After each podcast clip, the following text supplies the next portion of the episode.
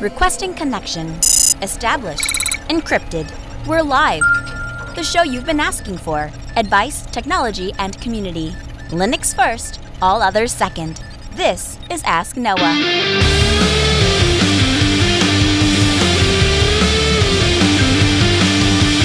Live from Altispeed Technologies, the Ask Noah Show starts right now. This is the show where we're here to do all the things on Linux they said couldn't be done and take your questions on how to do the same. The phone lines are open this hour to be a part of the program. It's a free call 1 855 450 NOAH. 1 855 450 6624 or send an email to live at AskNoahShow.com. My name is Noah Chelliah. I am your host. Delighted to be here with you this hour as another episode of the Ask Noah Show starts this hour. WireGuard Linus Torvalds made headlines this week when he started talking about WireGuard. He went to the Linux mailing list and said, Hey, here's the thing.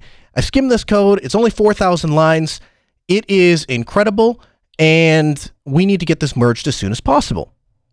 Now, to me, that spoke volumes right off of the bat because it, Linus doesn't, I mean, he doesn't, the speed that Linus moves, he doesn't do anything quickly. He certainly doesn't call for half baked code to get merged into the kernel.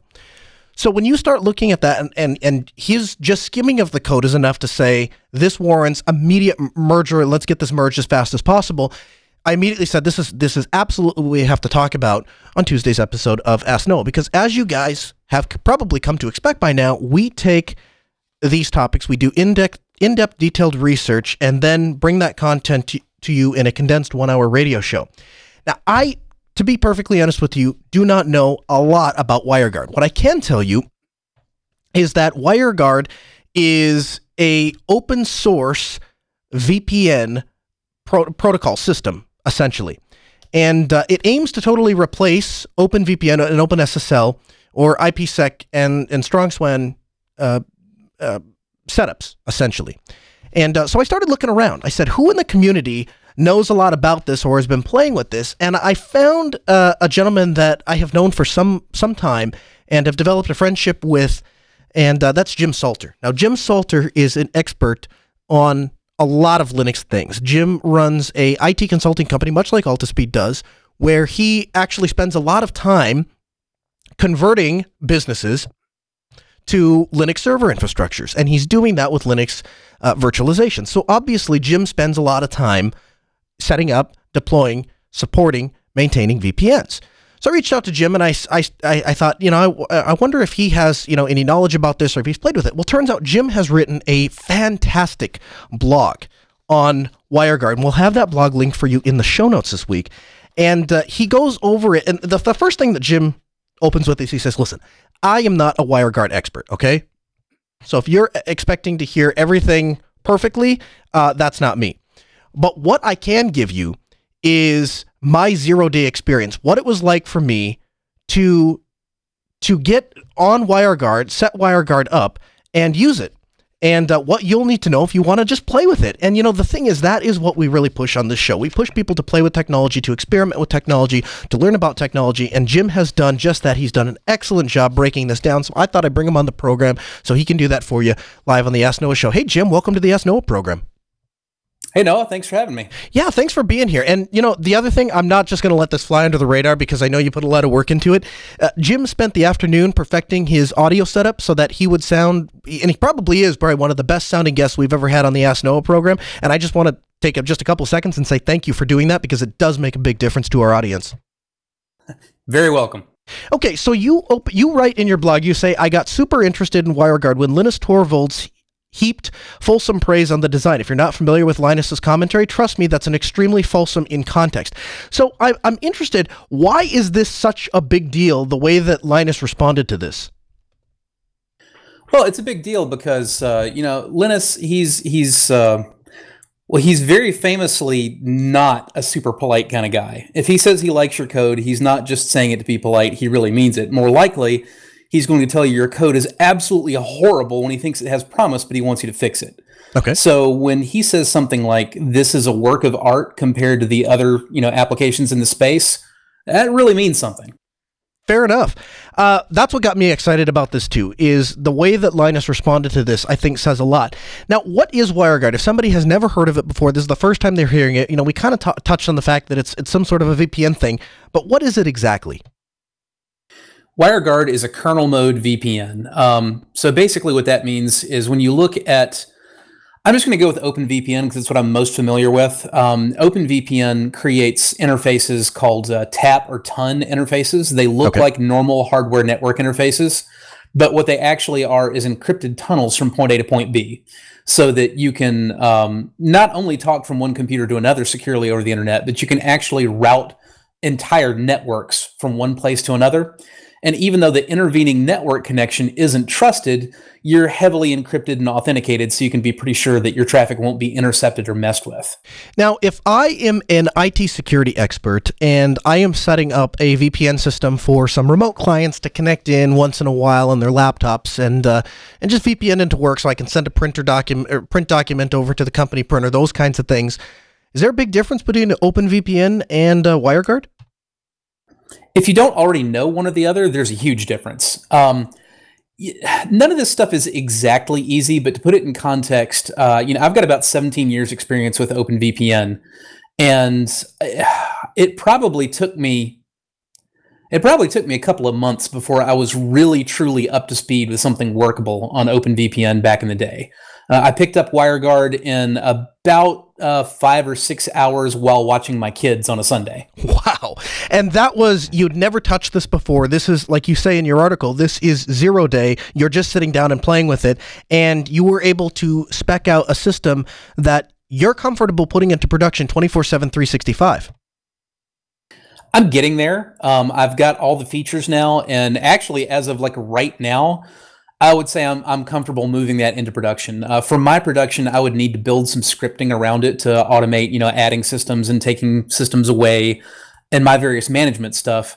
But yeah, I feel comfortable that the configuration is solid and the crypto is solid. In part because I was actually talking to Jason uh, Donenfeld, WireGuard's uh, primary developer, today, and he answered the lingering questions that I had about the crypto. So this is an open source project. There is an active open source community around this, which means, and, and they're apparently very active in the community for people that have questions about crypto or the security or the implementation of this. Uh, probably so. To be honest with you, I haven't really delved into the community much yet. Um, when I first started looking into it to set it up, I was just looking immediately for you know a, a quick how-to, and none of the ones out there really answered what I wanted to do and the way I do it, which is why I wrote you know the docs that I did on my blog. One of the things that we struggle with at Altispeed a lot is we have, so I'll give you an example. We have a law office, and they have offices scattered all over the state of Wisconsin. And uh, they're a bigger client of ours, and so we try to we try to do things. Uh, it doesn't we don't really concentrate on the price so much as much as we concentrate on the quality of things. And um, one of the things that they really want is all of their offices to be interconnected 24 hours a day, seven days a week, 365 days a year. And I'm wondering, is WireGuard a better solution for this than the traditional IPsec uh, and you know OSPF to to move the the heavy routing and, and all of that? Would I be better off with the WireGuard solution? The answer to that is probably, but you know, again, I'm only a couple of days in. Um, what I have seen so far is that in what testing I've done, it has been very quick to pick it up when I've interrupted its connections and you know then made them available again. Uh, if I drop the interface that I've got a WireGuard connection running over and then bring it back up, even without doing anything with configuring it specially to try to make it you know more sensitive, uh, without me doing anything, the interface works again within 15 seconds, which has been pretty nice. That has really not been my experience with OpenVPN or IPsec. When we look at site to site VPN systems, we oftentimes look at one router connected to another and then having, you know, like for example, IPsec and creating that tunnel from one router to another. So the computers are connected, you know, behind the network and then the tra- then the router or the edge device handles the transition of traffic between those two networks. WireGuard is, as you mentioned, a kernel module. So is this designed to to be installed on all of the individual endpoints, and those individual endpoints will automatically send their encrypted traffic through op- uh, through uh, through this WireGuard tunnel to other endpoints on the other side of maybe the internet. You could do that if you wanted to, or you could just set up one server on either end and uh, do routing. I've actually been doing something very similar to that with OpenVPN, you know, for like I said, well over a decade. Basically, you set up a single server in either office, and you just forward the port that uh, that you know that's listening for the VPN connection, And then in your edge router, which doesn't really need to understand the VPN at all, you just have a static route that says, hey, any packets that are destined for either my VPN tunnel or for the subnet of my remote office, I want you to chuck it at the open VPN server. And it takes care of everything from there. Gotcha. You can do the same thing with WireGuard.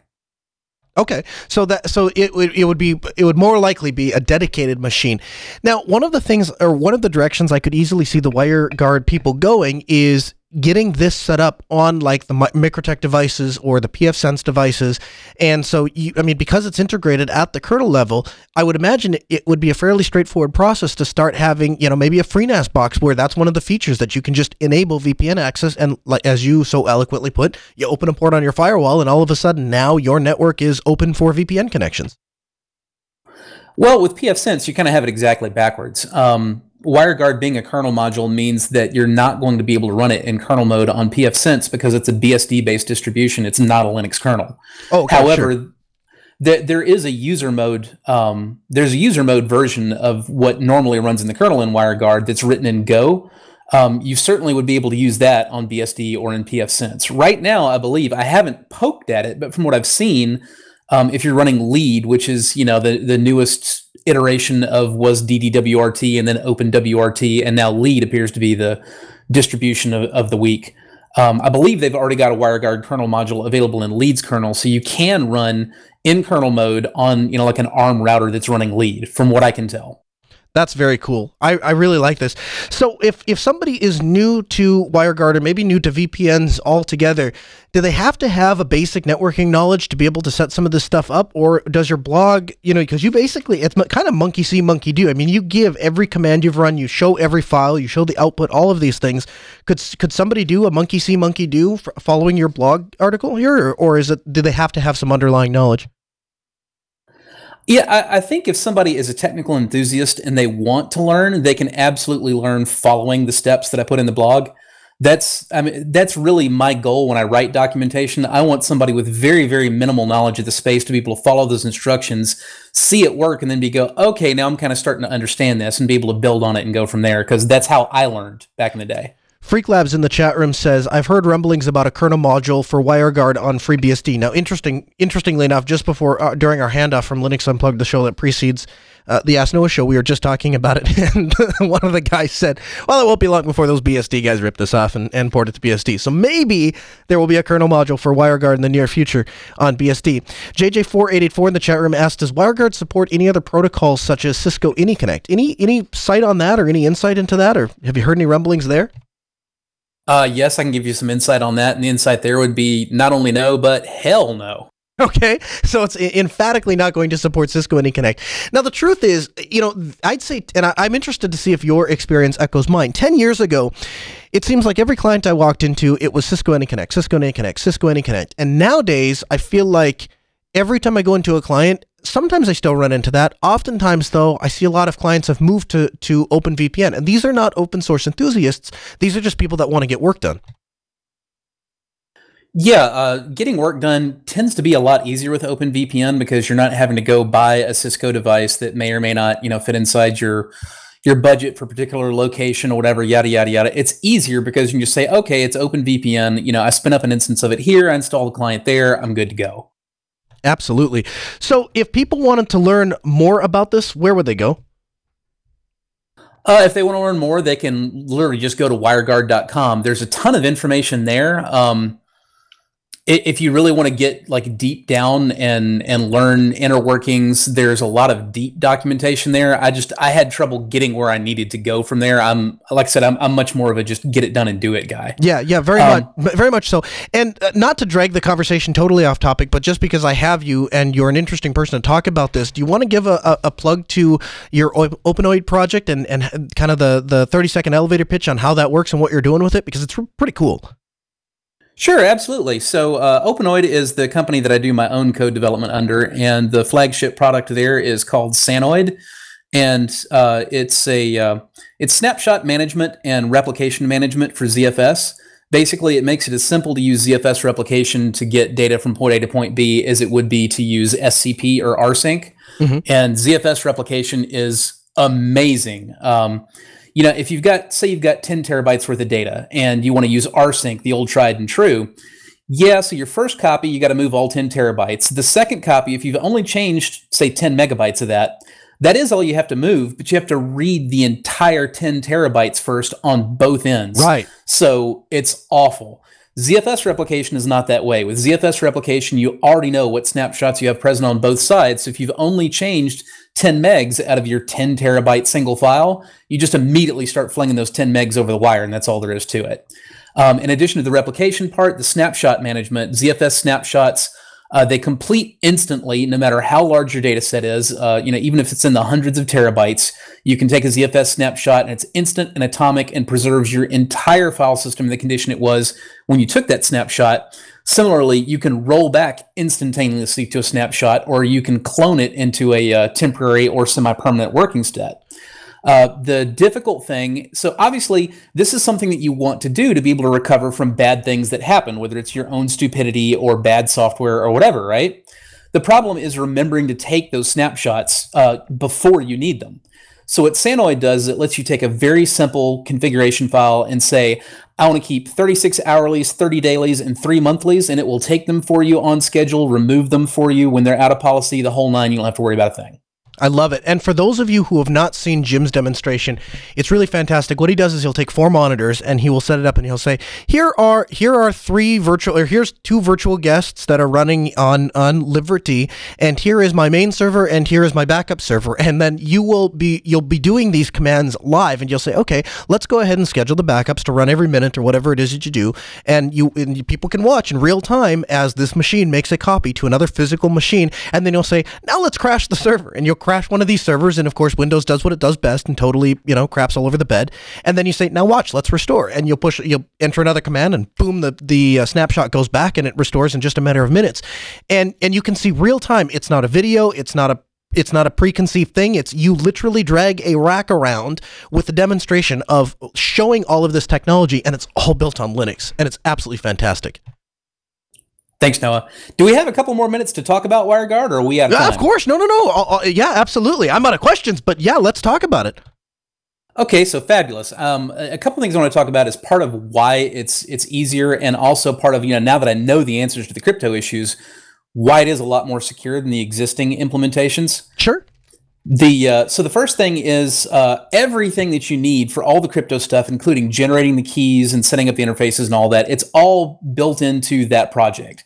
Like with OpenVPN, you know, you got to have OpenVPN, you've got to have the OpenSSL, and you've got to install EasyRSA, and you've got to create a certification authority.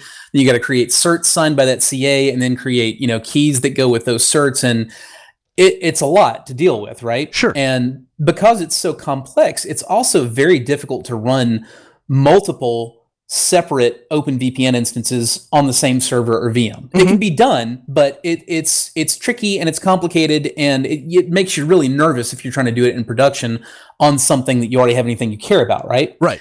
But with WireGuard, you're it's it's a lot more. It's it's not just like SSH, but it's similar um, you just say wg dash keygen and you know boom you make a private key mm-hmm. you pipe that private key into wg dash pub key and mm-hmm. you get a public key based on that private key and that's it so and you, you can ex- public key you can export you put, these out right and save them save them aside if you you know if you're one of those people that likes to organize your files yeah yeah yeah absolutely so um, i mean by default, it's it's literally just going to you know kind of barf them out uh, there on the console. But you can pipe those into files, and the way that you use them is it's again a lot like SSH. And if you've ever used SSH key authentication, you just go into authorized you know underscore keys, and you dump in the pub keys for people that you want to be able to connect. Right. Right.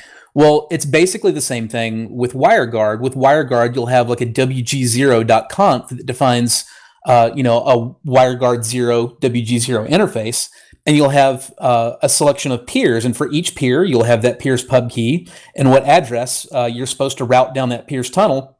And that's really all there is to it. Sure.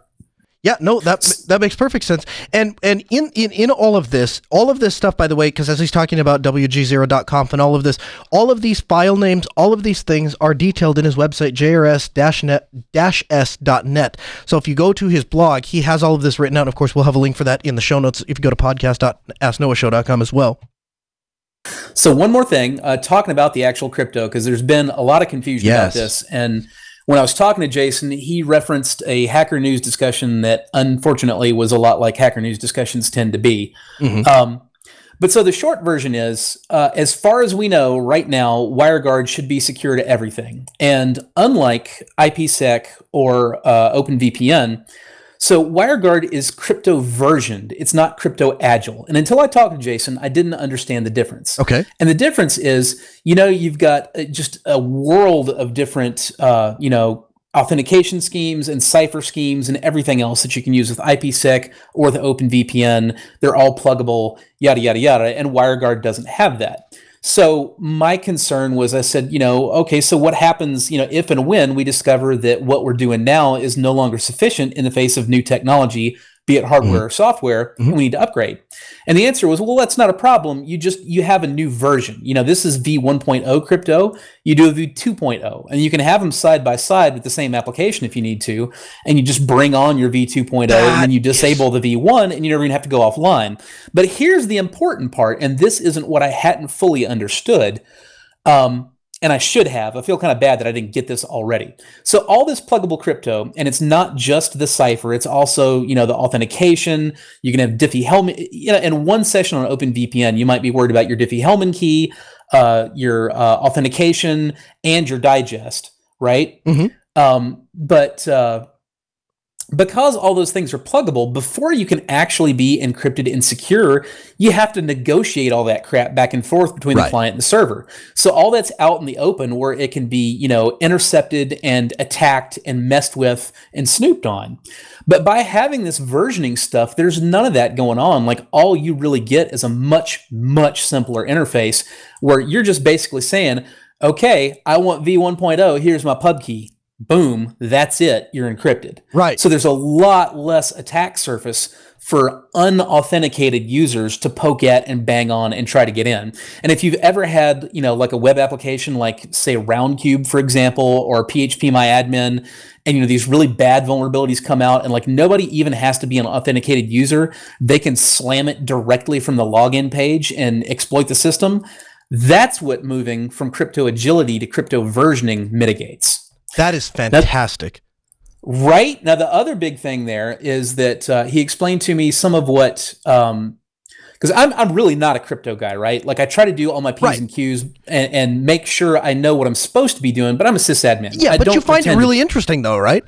yeah, Yeah. I, I don't pretend to really be a crypto Yeah, dude. yeah. So Jason explained that to me, and uh, you know, when you generate a key, one of the first things that you might think, if you're familiar with you know other forms of, of uh, VPN like IPsec or OpenVPN, is like, man, you know, these key pairs they, they look really short. I mean, they fit on one line of text. Um, you know, in your terminal, right? And like when I generate a key for OpenVPN, uh, you know, I mean, my Diffie-Hellman keys and my certs, you know, they're like four, they're they're, usually like 4K, right? Mhm. So it's like a screen full of crap instead of a line of crap. So I'm like, it, you know, from my naive perspective, it doesn't look to me like it's impossible to think, you know, hey, this isn't going to be sufficient at some time in the future, and we're going to need a bigger key. And what Jason explained is that that's not really how that works. There's two different types of encryption symmetric encryption and asymmetric encryption. By default with WireGuard, what you're doing is asymmetric encryption with uh, key pairs, you know, private key and public key. And the, the key length that he has right now, um, basically it should be sufficient against, against brute forcing period just kind of because of the way the laws of physics work and you know how many Right. electrons you can move in a, in a given moment there's Right. not really any projected this is no longer going to be sufficient key size the reason that you have these enormous freaking keys um, in older algorithms is because you have these attacks versus the crypto where what you thought you know it, it's not really you're not really defending against brute force with that 4096 bit key what you're defending against is these attacks on the crypto that mean you don't really need brute force it's a lot more like a dictionary attack on a password at right. that point Right. so the you're not allowed to use any insecure algorithms on uh, WireGuard, and as far as we know right now, and for the foreseeable future, that's just not going to be an issue. So 256 bits is plenty. That's all you need. Now the other thing about that is with asymmetric encryption, the boogeyman in the room is the rise of quantum computing Right. um, as quantum computing becomes more advanced, it's possible that that may no longer be sufficient. But Jason's already he's also included a hedge against that. You you may see if you look into WireGuard, there's an optional pre-shared key that you can layer on in addition to the key pair. Now that pre-shared key, that's your symmetrical encryption. And the TLDR there for us non-crypto folks is that symmetric encryption doesn't have any particular vulnerability to quantum computing the way the asymmetric stuff does. Right. So you know, if the, you want to use the optional PSK, you no longer have to worry about you know the quantum computing boogeyman. Yeah, absolutely. And you know, the other thing is, I, and I always get a little hung up when people start talking about quantum computing. The truth of the matter is, we have a long laundry list of problems if quantum computing ever becomes readily accessible and a thing that we're gonna have to that we're gonna have to worry about long before we get down to our VPN solutions, right? Like the internet. Uh, I, I don't know about that, honestly. I think our privacy is going to be the first freaking thing we have to worry about if quantum computing becomes a big deal. Fair enough. I just I question if if uh, you know if bank websites and all of that aren't going to be the aren't going to be the the the uh, the forefront and and the real problem. That's the low hanging fruit. It would seem to me. But uh, you know, I could be wrong. I could be wrong. Maybe it is people will target the the, the VPNs and the uh, the internal networks first, right? Well, I mean, it's kind of the same thing both ways, right? Uh, I mean, you're still talking about asymmetric encryption either way, whether you're talking about breaking the SSL on a bank website or you're breaking the encryption on a VPN right. tunnel. Yeah, exactly. That was, it, that was my point. It's your privacy you're worried about. F- fair way. enough. Fair enough. But that was my point was that when you get to when you get when when we start having to worry about SSL itself, it's like well the VPN solution behind the web server. I mean, you know. But but this is all insanely interesting stuff. And if there's anything I'm missing or anything I'm not asking, please uh, please throw it in there. I, you know, I, I think we're pretty good right now. Um, you know, I'm I'm still banging on this stuff really hard. Uh, I still want to prove it out a little bit more and uh, make sure that what I'm seeing from my sysadmin's perspective will really hold up. But I, I, I run a, a, monitoring VPN with hundreds of hosts connected 24 7 365 that you know i expect to maintain their own connections and never go down. And it's been kind of a nightmare under openvpn. Um, if you only manage two or three or you know maybe even 10 you're going to be like oh it's not a big deal. This stuff works. You know once in a blue moon something goes down. But if you manage several hundred you're like i'm just constantly having to deal with this and i'm trying to write watchdog scripts to automatically kill you know a hung process and restart it from scratch but I'm constantly having to refine that and it just sucks. And I'm really hoping WireGuard is going to fix that for me. It's also interesting for the folks that, you know, you mentioned people that want to run it on their router. OpenVPN run on a router kind of sucks because ARM CPUs are really sort of wimpy for the job. Sure. Now, it doesn't bother me because I don't do it on the router. I just port forwarded it through the router and I run it on a VM or a server that's on x86 and right now, I can easily keep up with any internet connection I've got available. But, and again, I have not tested this. In theory, WireGuard is much higher performance, and you should be able to see, you know, several fold increase in throughput, which then might make it possible to say, you know, hey, maybe two or three years from now, you know, your your little cheap off the shelf Linksys router might be able to handle a WireGuard connection for you and actually keep up with your internet connection. Absolutely. And and you know, we have run I mean, we don't use cheap little Linksys routers, but we use enterprise grade stuff. But a lot of them have ARM chips in them, and uh, and yeah, you do see you do see in the system, you know, in the in the system performance tab, you see it tank when when those things come up. Anyway, thank you so much, Jim, for taking the time. I know that we had a bit of a time mix up, but I appreciate you hanging in there and being willing to share this with us because I think this is all really important stuff. I really believe that WireGuard is the next big thing in Linux. I think Linus Reaction shows that to us. So Jim Salter, jrs-s.net is his blog. WireGuard.com is the website for the WireGuard project. Jim Salter, thank you so much for taking the time to come on the Ask Noah program. We'll get you back in the program real soon. Thanks, Noah. Appreciate it. 1 855 450 No, it's 855 450 6624. The email live at asknoahshow.com. Make your voice heard, become a part of the program.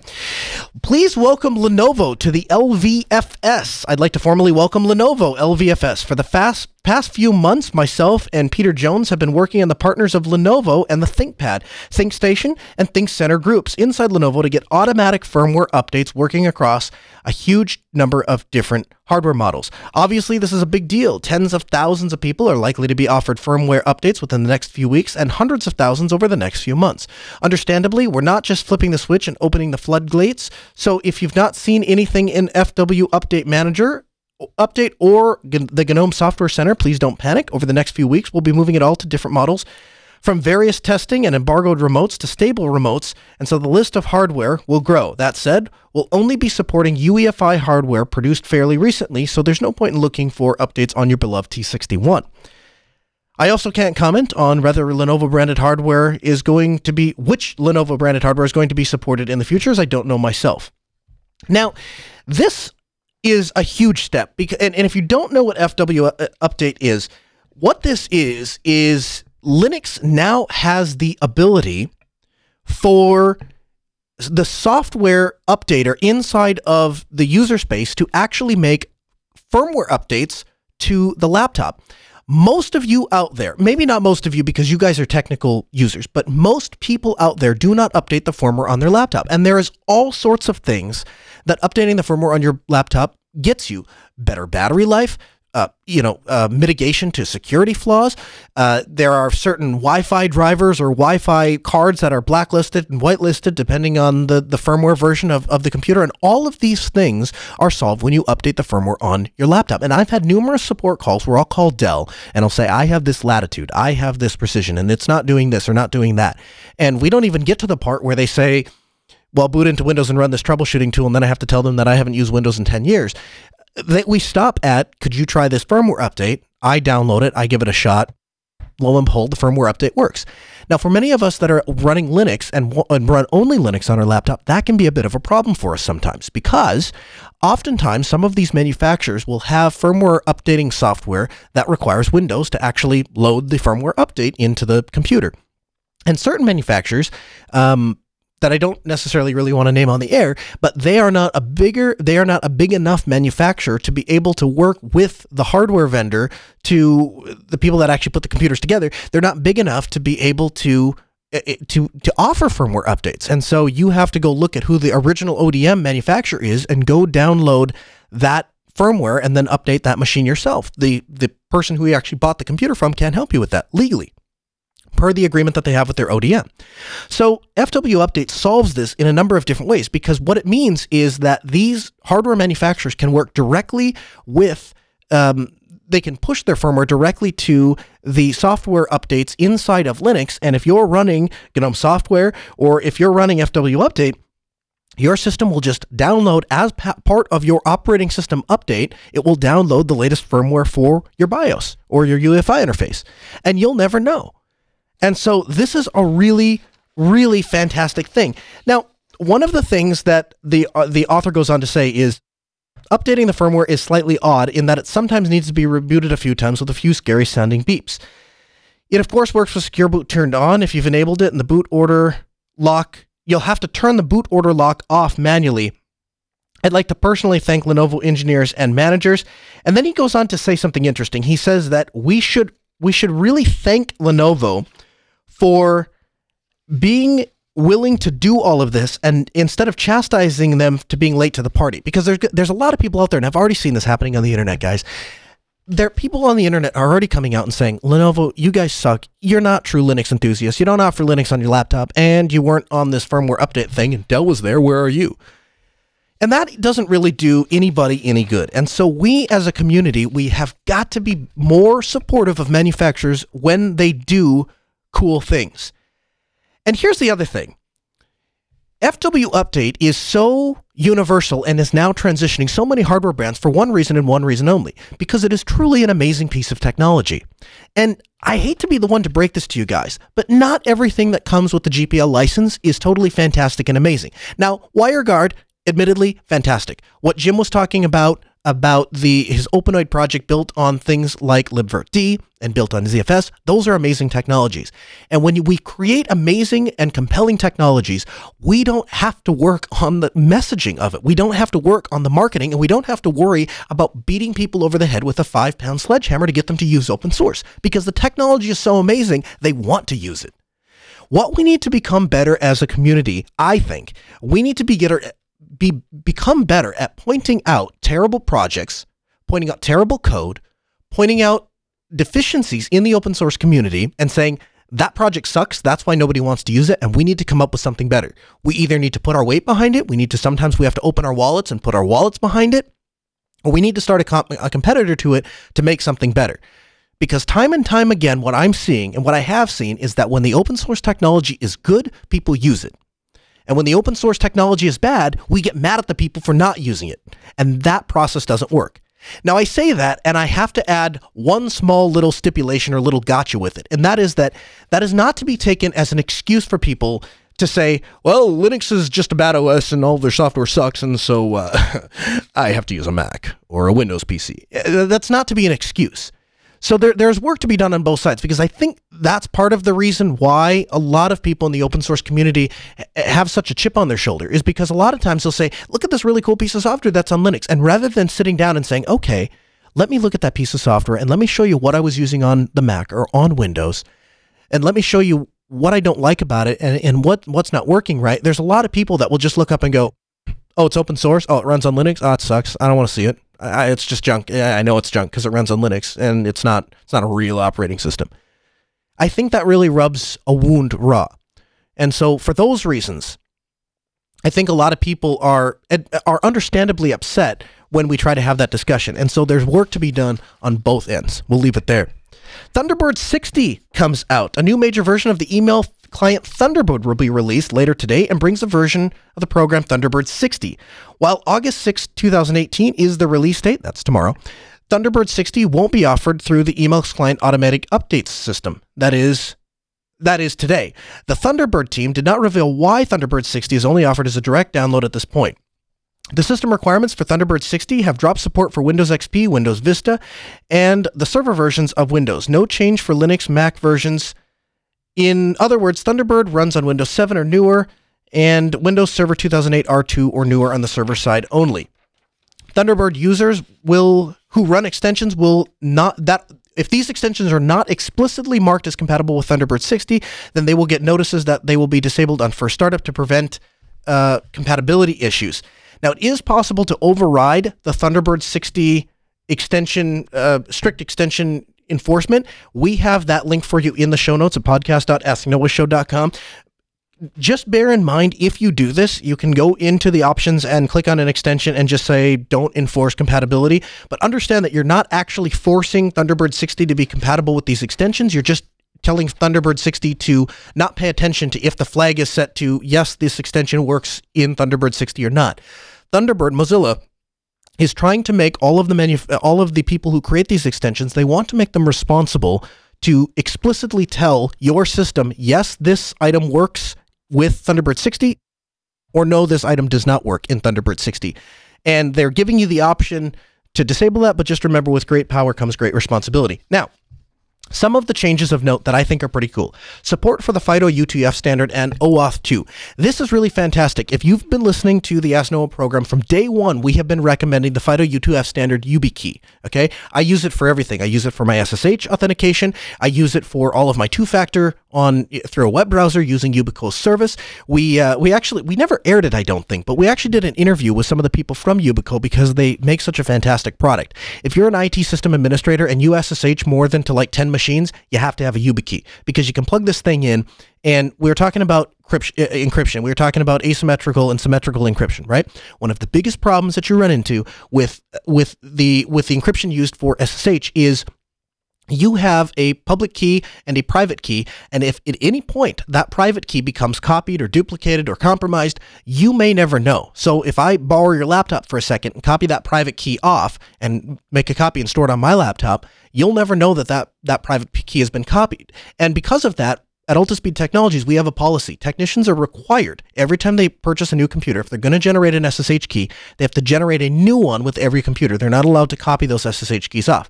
Now, how can I actually enforce that policy? No. I can't, I mean, how do I know, right? They could plug a thumb drive in and copy it off. And that's why we moved to the YubiKey. The YubiKey is a write only device. So the YubiKey never gives up the private key. So the advantage there is I can fire an employee tomorrow, go and tell him I want his YubiKey back. If he hands it to me, I know unequivocally that there is no possible way he could have duplicated that device. On the other hand, if he doesn't give it back to me, I can go and log in and just erase his YubiKey from one place and it, it goes through all of the servers and says, okay, that key can no longer log in. Now, for me as an outside technician, especially with government contracts and those kinds of things, oftentimes there's a huge amount of paperwork associated with um, there's a huge amount of paperwork associated with getting your SSH key embedded into those systems. And so being able to embed it with the YubiKey and then going from one computer to the other and just plugging this key that I wear around my neck from one machine to another makes it way better. And if you have listened to us and, and heeded those recommendations, now your YubiKey U2F standard can be used for authentication within Thunderbird. Um, they also offer passwords that contain non ASCII characters. They have some calendar improvements, support for light and dark themes. I prefer a dark theme in Thunderbird. I think it looks really great. Native notifications on Linux. That's pretty cool. New message from template option. This is something I use all the time. About 15 times a day or 20 times a day, I get emails from clients. Hey, Noah, X is broken. Really like you to stop out and take a look. And I say, Hi, so and so. Thanks so much for taking the time to reach out to me. I'm sorry that you're experiencing this difficulty, but I'll be out there later this afternoon. And I, I have typed some formulation of that message so many times that I, I should just have a template for it, right? Well, now I can. Now I can just create a new email that says, you know, reply to customer or whatever and tell them, hey, I'll be out there as soon as I can. Another thing that has bitten me using Thunderbird numerous times. If storing IMAP message fails, those messages may be saved locally now. If you've ever used Thunderbird for any length of time, you undoubtedly have gotten the little message, failed to save a copy of the blah blah blah to sent folder. And then you click cancel, and then you don't have a record of that message anymore, but you know the message went out. And doesn't seem to matter what you click on, it, there's, it never does manage to save it to the, the IMAP sent folder. Uh, so the ability to save it to the local folder, that's the next best thing, right? At least I can go back to that computer and verify that I actually did reply to that email. I don't know how many of you you know, mistake the fact that you didn't reply, but it's happened to me quite a few times. So Thunderbird 60 comes out tomorrow. Pretty cool software platform. Something I am personally very excited for. I've been a huge proponent of Thunderbird. I've been a I've been a huge proponent of Microsoft for a very long time. Not only do I like Microsoft, but I like the values that Microsoft. Not only do I like Mozilla Firefox, but I like Mozilla the company and I like the values that they hold. Google game console leak. Google plans to to rival Sony, PlayStation, and Xbox. Google could be about to wade into a console war if recent leaks over a potential new game console are true. Developed under Google's new gaming focused subdivision Yeti, Google is purported to be launching their own game console in the coming years, with games streaming as a service similar to the Netflix model. Now, here's why that is important. Streaming games is a is inevitable uh, for a couple of reasons. One, if you know any gamers, then you know that they're constantly having to update their hardware. And so they're sinking a lot of money into the ability to play games. The second thing that you know, if you follow gamers, is that there is this constant discussion around cheating. And so there's all sorts of different things that they try and install and uninstall and servers they connect to and things that they provision and bans and all of this stuff, all centered around the idea that people should play games fairly. And then you've got the third round of things, which is pirating. Now, with advents like Steam, Pirating has gone significantly downhill, but that has created a new problem because there is hacking of one's account. And, you know, like even for me, I sign into Steam, you know, once every couple months because I don't have time to play games. And uh, Steam sends me, pops up the stupid little message and it says, hey, verify your, that this is still your account by clicking on this email. And if you click no, it's not, then they make you update your email. And if you click yes, it is, then they email you this stupid code and you got to enter it in. And so there, there's been this huge thing of trying to steal someone's account. Well, with a with gaming as a service, that eliminates a lot of these problems because from a pirating perspective, you can't really pirate anything. Either you have uh, either you have uh, you know um, the authenticity to play the game, or you don't authorization to play the game, or you don't. And as far as the account maintenance, now you can now you can use your regular Google account, supposedly, and you'd be able to log in and take advantage of the two factor authentication and all of the stuff that you're already doing to keep your Google account secure. Now your games are just under that already admittedly secure enough umbrella. And the third thing is you don't have to worry about buying super expensive gaming hardware. Okay. One of the things that this article talks about is it says, I feel so unprofessional. One pie in the sky idea I've heard is a heavy integration between Yeti and, or no, that's not it. Uh, sorry. I feel so unprofessional. I had this out of order. I'm sorry. Here we go. A source close to Google's Yeti described it as imagine playing The Witcher 3 within a tab on Google Chrome. Now, if you think about it, this is possible. This is possible because here's all you have to do. All you have to do is to be able to get 1080p video or maybe 4K video from the server streamed in real time to the browser.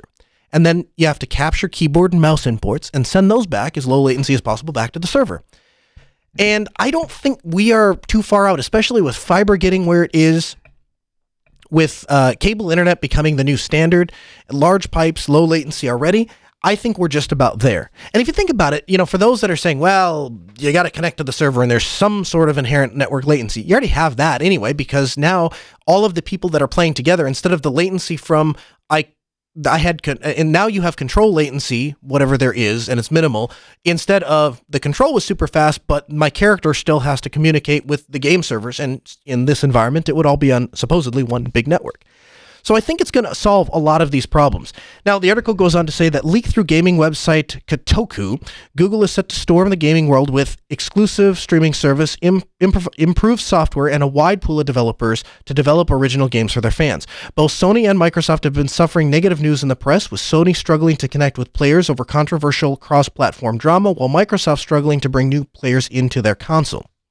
Google is supposedly suppos- supposedly going to enter the market with a three-pronged approach. One, they're going to offer this streaming platform. Two, they're going to provide really cool swanky hardware. And three, they're going to attempt to bring game developers under the Google umbrella. Whether through aggressive recruiting or major acquisition. So, code or reading between the lines there, what that says is Google's going to try and work with some of these game developers, and if they decide not to uh, play ball, they're just going to buy them up. Now, here's the Linux hook, okay? Google runs the vast majority of their infrastructure on Linux. I have seen that firsthand. So it was no stretch of the imagination whatsoever to assume that if Google is going to bring all of these game developers in, they're going to develop a lot of these games to run Linux on the back end. Also, to note, if you look at Google's history, they are interested in the service. They could care less what you how you are accessing that service, and so to that end, they make it as browser friendly as possible. The article talks about playing these games in a Chrome tab. Okay. Now, I can see a lot of validity to that because they want you to be able to play it on Google hardware. I think one of the big reasons that Google is looking into these more powerful Chromebooks is because, and, and, and one of the reasons that they are looking at porting all of their Linux apps to uh, or allowing Linux apps to be ported to Chromebooks is because they're looking around and going, why is it that we make such expensive Chromebooks? We got such great hardware and we, we claim to do everything in the cloud and the service and all of that. And we got all these developers around here using MacBooks. Why aren't they using our stuff? Oh, because they can't get their work done on it. That's why. Well, maybe we should fix that. Turns out they can get it done on their Google desktop. Maybe we should just let them bring those tools over to their Chromebook. And so, again, if you look at Google's history, I think I think this is the way they're going to go. I think that this new box that they're releasing, we have pictures linked in the show notes at podcast.asknoahshow.com. I think those, uh, I, I think that the, that device is likely going to run Linux. I think definitely the backend infrastructure likely going to run Linux. And I think they're going to be very open to playing all of these games on this new Google Cloud gaming service. So I think as Linux users, it, that's one area that we have struggled with. In fact, I was just having a discussion with a group the other night. We were talking about having this LAN party, and um, they were saying, well, you know, is it really a Linux thing or is it more of a gaming thing? And would the Windows guys just kind of overrun us? And and it was a back and forth discussion. And at the end of the day, they were like, you know what? They're just there are a lot of really great games on Linux. If you're a casual gamer like me, on no scope 1v1, no problem on Linux. But if you are a massive gamer and you like to play all of the newest and greatest, you know, AAA titles, a lot of them aren't available on Linux. And I think this has the potential to change that. So, as always, the Ask Noah show will keep a sharp eye on it and break it down for you as information becomes available. At the moment, this is all speculation. Now, we have to have a some serious talk. Self, Southeast Linux Fest absolutely hands down one of my favorite conferences to attend the entire world. Bad things are happening around Southeast Linux Fest. And it has the potential to pull the legs out from Southeast Linux Fest. There are rumors going around about sponsors withholding funding until they allow certain people to speak, unless they allow certain people to have a track. They're going to sponsor those, if they're going to give sponsor money. There uh, is critique and criticism of certain companies that have an NDA, and their company wide NDA says we are going to make demands of you, the conference, if we're going to give money to you. And as part of the agreement, and this is just a company wide thing, you can't tell anyone about what's in this contract, whether or not there are requirements. And it has, quite frankly, to, to put it as bluntly as I can, called into question the future of Southeast Linux Fest. And um, so there are a lot of people like me are very passionate about it. Jeremy Sands, the uh, lead masochist of Southeast Linux Fest, is very passionate about this, and is also very passionate about Linux and allowing people to put aside their differences and come together for the code and come together for the camaraderie of Linux itself. I don't care what your politics are when you come to Southeast Linux Fest. I don't care what your diet restrictions are. I don't care what your religion is. I don't care if you're male or female. I don't care about any of that. Here's I care about two things. Are you a Mac or Windows user? Do you use or do you use Linux? Those are that's like the two questions I'll ask you. Do you do you use Mac uh, or Windows or do you use Linux? That's all I care about. And past that, once we once we have corrected your ways and pulled you out off of the Mac and off of the Windows and onto the Linux, once we fix that massive character flaw, then everything I, don't care about anything else. And that's why we go to Southeast Linux Fest to talk about the Linux. And it turns out that there's some people that want to talk about a lot of other things other than the Linux. And they're trying to throw their weight around to make that happen. And um, so I went to Jeremy Sands, the lead masochist of Southeast Linux Fest. I said, look, what's going to happen? What's going to happen here? And he said, listen, if they pull all of the money out and we can't have Southeast Linux Fest, fine. Fine. We will find a small little community college. They probably won't allow alcohol. There'll probably be no hotels nearby. There probably won't be much parking. It'll probably be way outside of an airport, so it'll be difficult to drive to, difficult to fly to, but we'll have a grand old time because at the end of the day, we'll still have Linux. And um, then he said, I want to I have to I have to go public with this. I got to talk about all of this stuff that is happening with Southeast Linux Fest. And uh, and and him and I sat down. We had a conversation, and he said, um, first of all, would you be interested in handling all of the media production for Southeast Linux Fest and, and trying and and and kind of just centering in on the AV and production aspect and stuff like that? You've done a really great job every year covering Southeast Linux Fest. How would you like to do it on behalf of us though? And so we can kind of own our own media message and stuff like that. I said, yeah, of course, absolutely. You know, be happy to do that. Well, actually, I think my answer was sure if we can do it on Linux. And of course, his answer was you better be on Linux. But then we started talking about what we're going to do about this because if we're going to ask people to attend Southeast Linux Fest and we're going to ask people to contribute to Southeast Linux Fest and if they're going to ask me to do some of these things, he said, you have to be prepared for the blowback because some of these people and some of these groups are very upset and they've got an extra grind and the fallout might not just be on you, Noah Chelliah. It might be the Ask Noah Show audience might turn their back on you when they find some of this stuff out that you're supporting a group like us or some of these things that is happening. It might the follow-up might be at Altispeed Technologies if they find out some of the things that are going on, and so you have to be prepared for that. Now, are, is that okay with you? And I said, yes, it is. And then you know, ultimately, what him and I decided was uh, we need to tell this story. And so then I then I started talking to him, and I kind of pivoted the conversation. Said, well, how do we tell this story? And he said, you know what? I do trust you, and the Ask Noah show, to deliver the message about self, all of the dirty laundry, everything that has happened. It's going to piss a lot of people off, but we have to start with a clean slate. We have to air everything out in the open. We have to say, this is where we are. This is where we, this is where we came from. This is where we are. And this is where we want to go. And, um, I have never done this in the history of the Ask Noah show.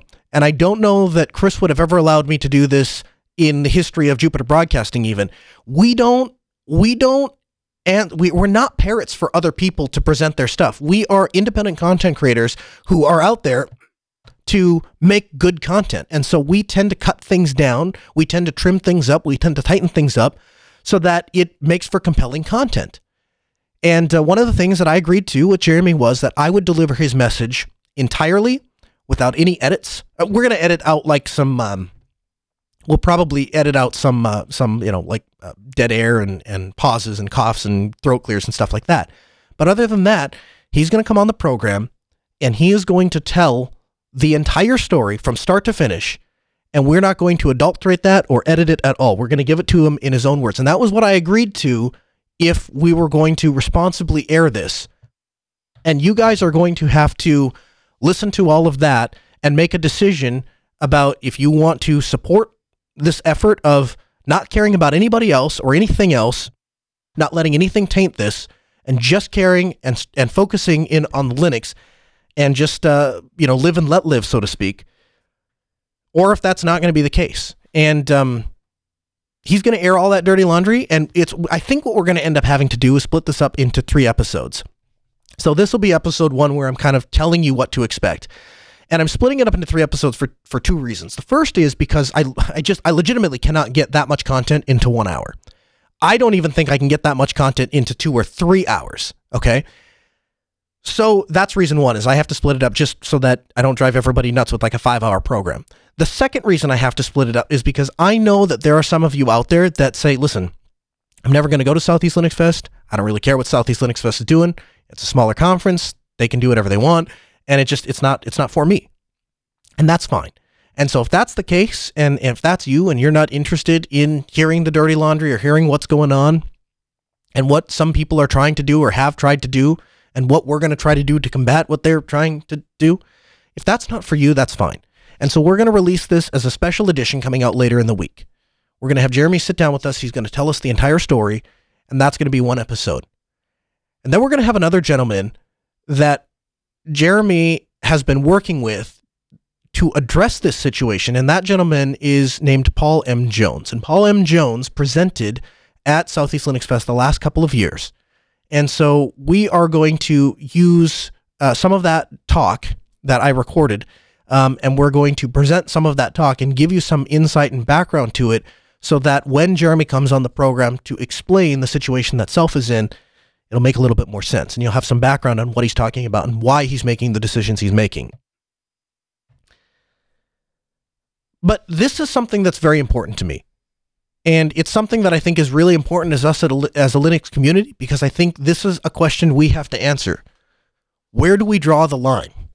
What are we willing to tolerate inside of our community and what are we what do, what are we willing to put our foot down and stamp out even if it means excluding people from the Linux community? Those are tough questions. We have to answer those. And so I don't mean to get drugged down in the mud, but this is a really important topic that's that's really important to me. And so the Ask Noah show is throwing its full weight behind um, Southeast Linux Fest and what they're trying to do. And so is Altispeed Technologies.